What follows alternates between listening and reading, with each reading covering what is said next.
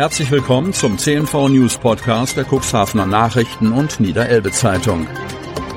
In einer täglichen Zusammenfassung erhalten Sie von Montag bis Samstag die wichtigsten Nachrichten in einem kompakten Format von sechs bis acht Minuten Länge.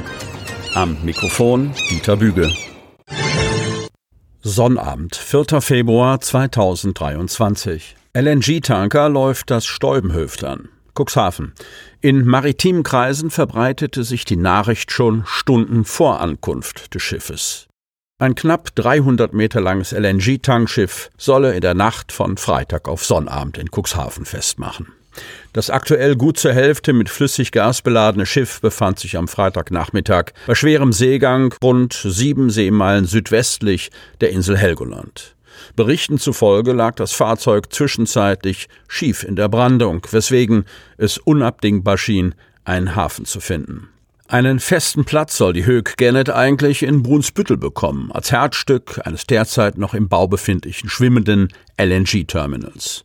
Als solches war das Schiff bereits vor gut zwei Wochen auf der anderen Elbseite begrüßt worden, im Beisein von Bundeswirtschaftsminister Robert Habeck, der das von grüner Seite als Interimslösung betrachtete Flüssiggas-Import-Terminal als Beitrag zur Energiesicherheit gewürdigt hatte.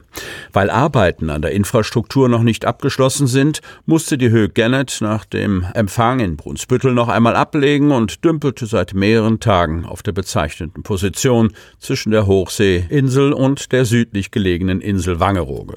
Dem Vernehmen nach war bereits am Donnerstag versucht worden, den Tanker in küstennahes Gewässer zu holen und an der Wilhelmshavener Pier zu verteuen.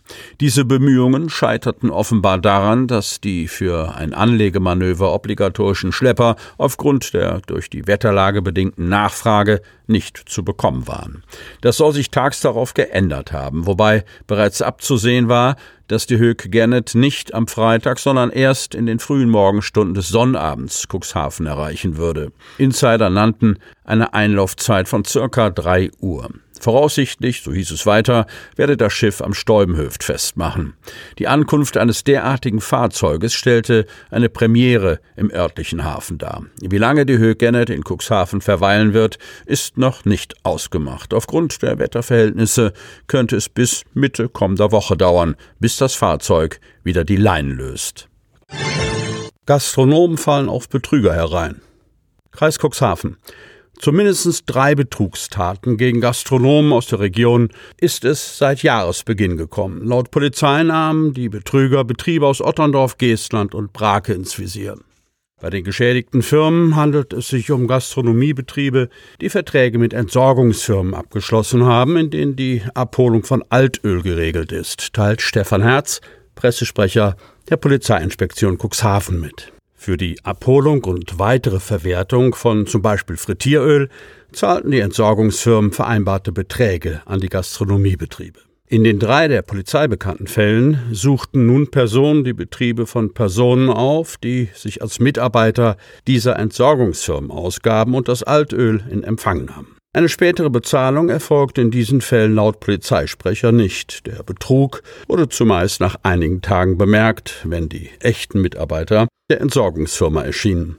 Es entstanden nach Angaben der Polizei jeweils Schäden in Höhe von einigen hundert Euro. Zeugen oder weitere Geschädigte können sich an ihre örtliche Polizeidienststelle wenden. Die Polizei rät, dass Gastronomiebetriebe im Zweifel Kontakt zur Entsorgungsfirma aufnehmen sollten und sich die Identität des Abholers bestätigen lassen. Sozialminister lobt Spezialitäten.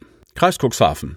Diese Signale hörten sich gut an, die der neue Sozialminister Dr. Andreas Philippi, SPD, nach seinem Besuch des Krankenhauses Landhadeln in Otterndorf aussendete, auch wenn er keine Versprechungen machte.